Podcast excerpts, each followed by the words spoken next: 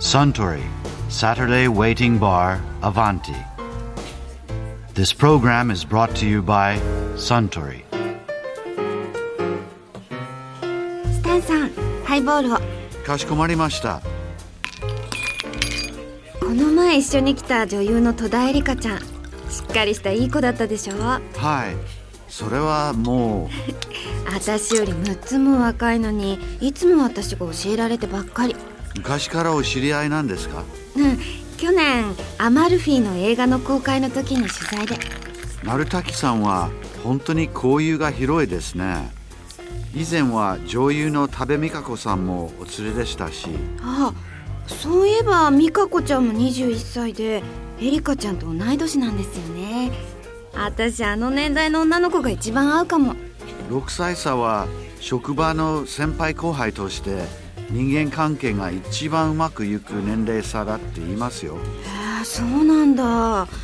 でも私は完全に同い年の気分ですけどね。話を聞いてても一番面白いし。そうだ。戸田恵梨香ちゃんこんな話もしてましたよね。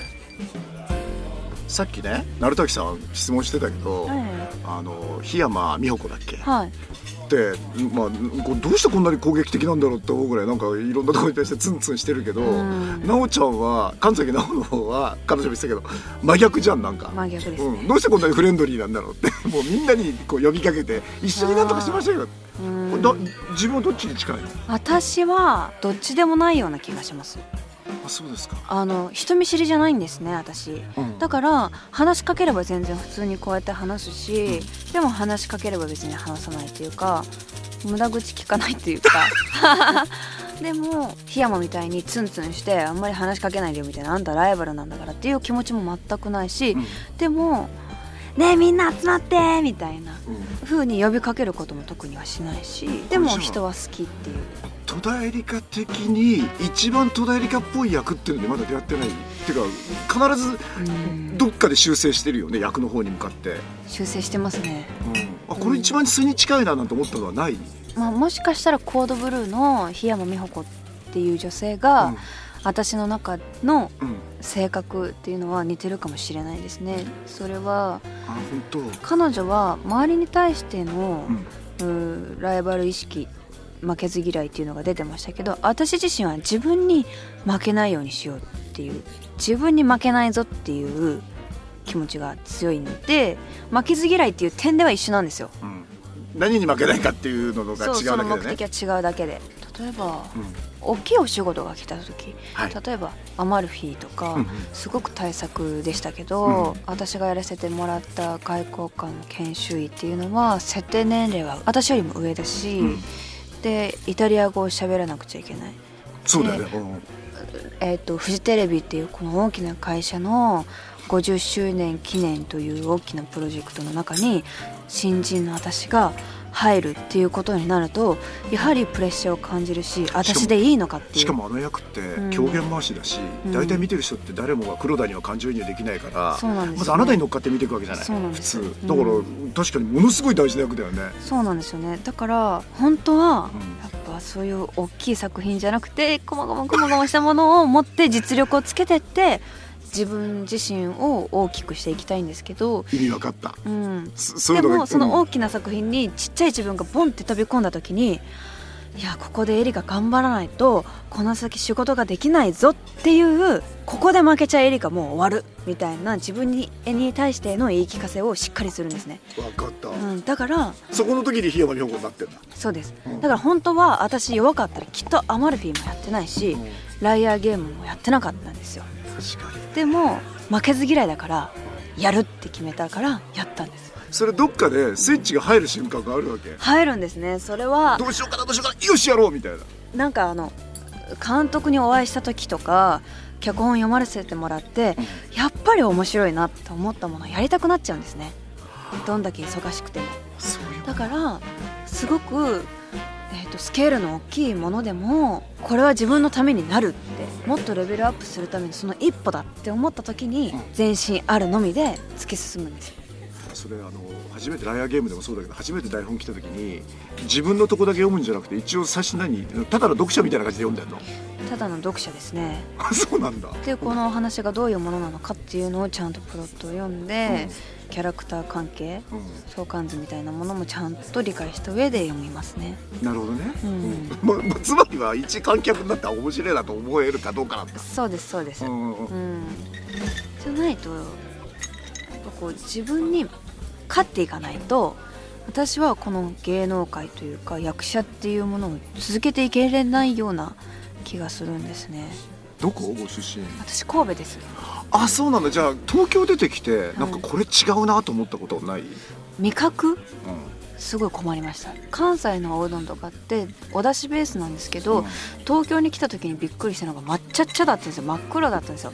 お醤油ベースっていうのは私は知らなくておうどん頼んだら黒いものが出てきて「え？みたいな。で食べたら全然おうどんの味じゃなくて「いやーエリカ東京のご飯食べれないかも」って思いましたけどそれは何？最初に来た時の衝撃衝撃ね。一番の衝撃でした。きっとその時にうどんを食べに行くってことはもうなんか心がめげててなんかちょっと向こうのもの食べたいみたいな感じで入ったらなんかすごいものが出てくるみたいな。そうですそうです。でもまあ今となっては普通に東京のおうどんも食べれるようになってきたしだいぶ東京にも関西風のおうどん屋さんが増えてきたのでだいぶ食べやすくな最近ですか？そうでもない。うん2年前とか3年くらい前から食べれるようになりましたね。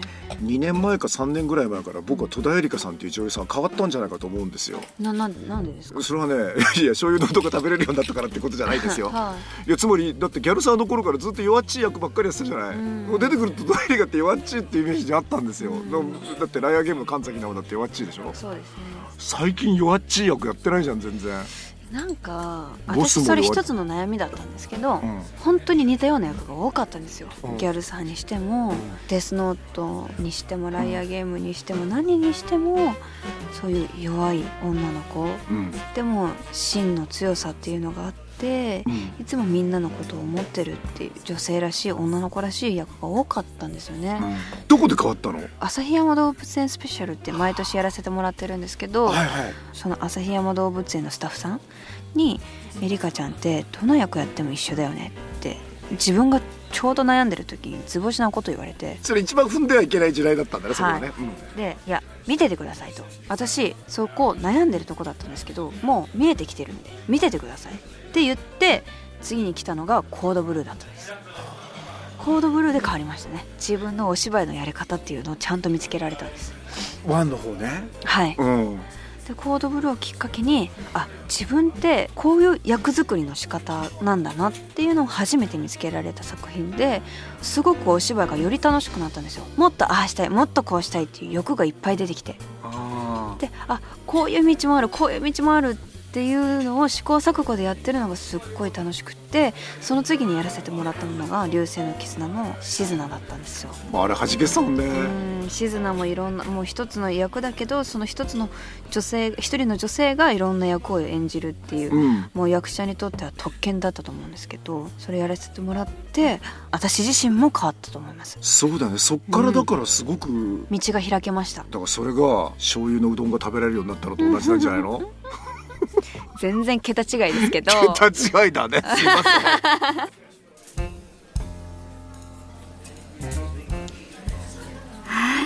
エリカちゃんの話面白かったな。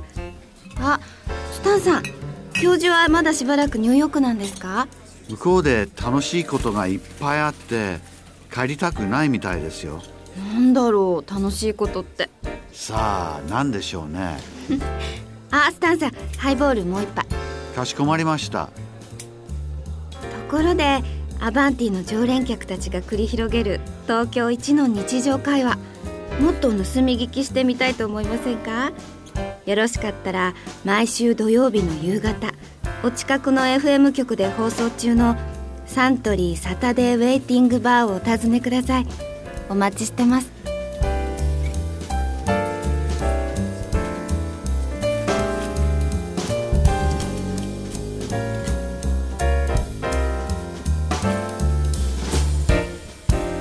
Suntory Saturday Waiting Bar Avanti.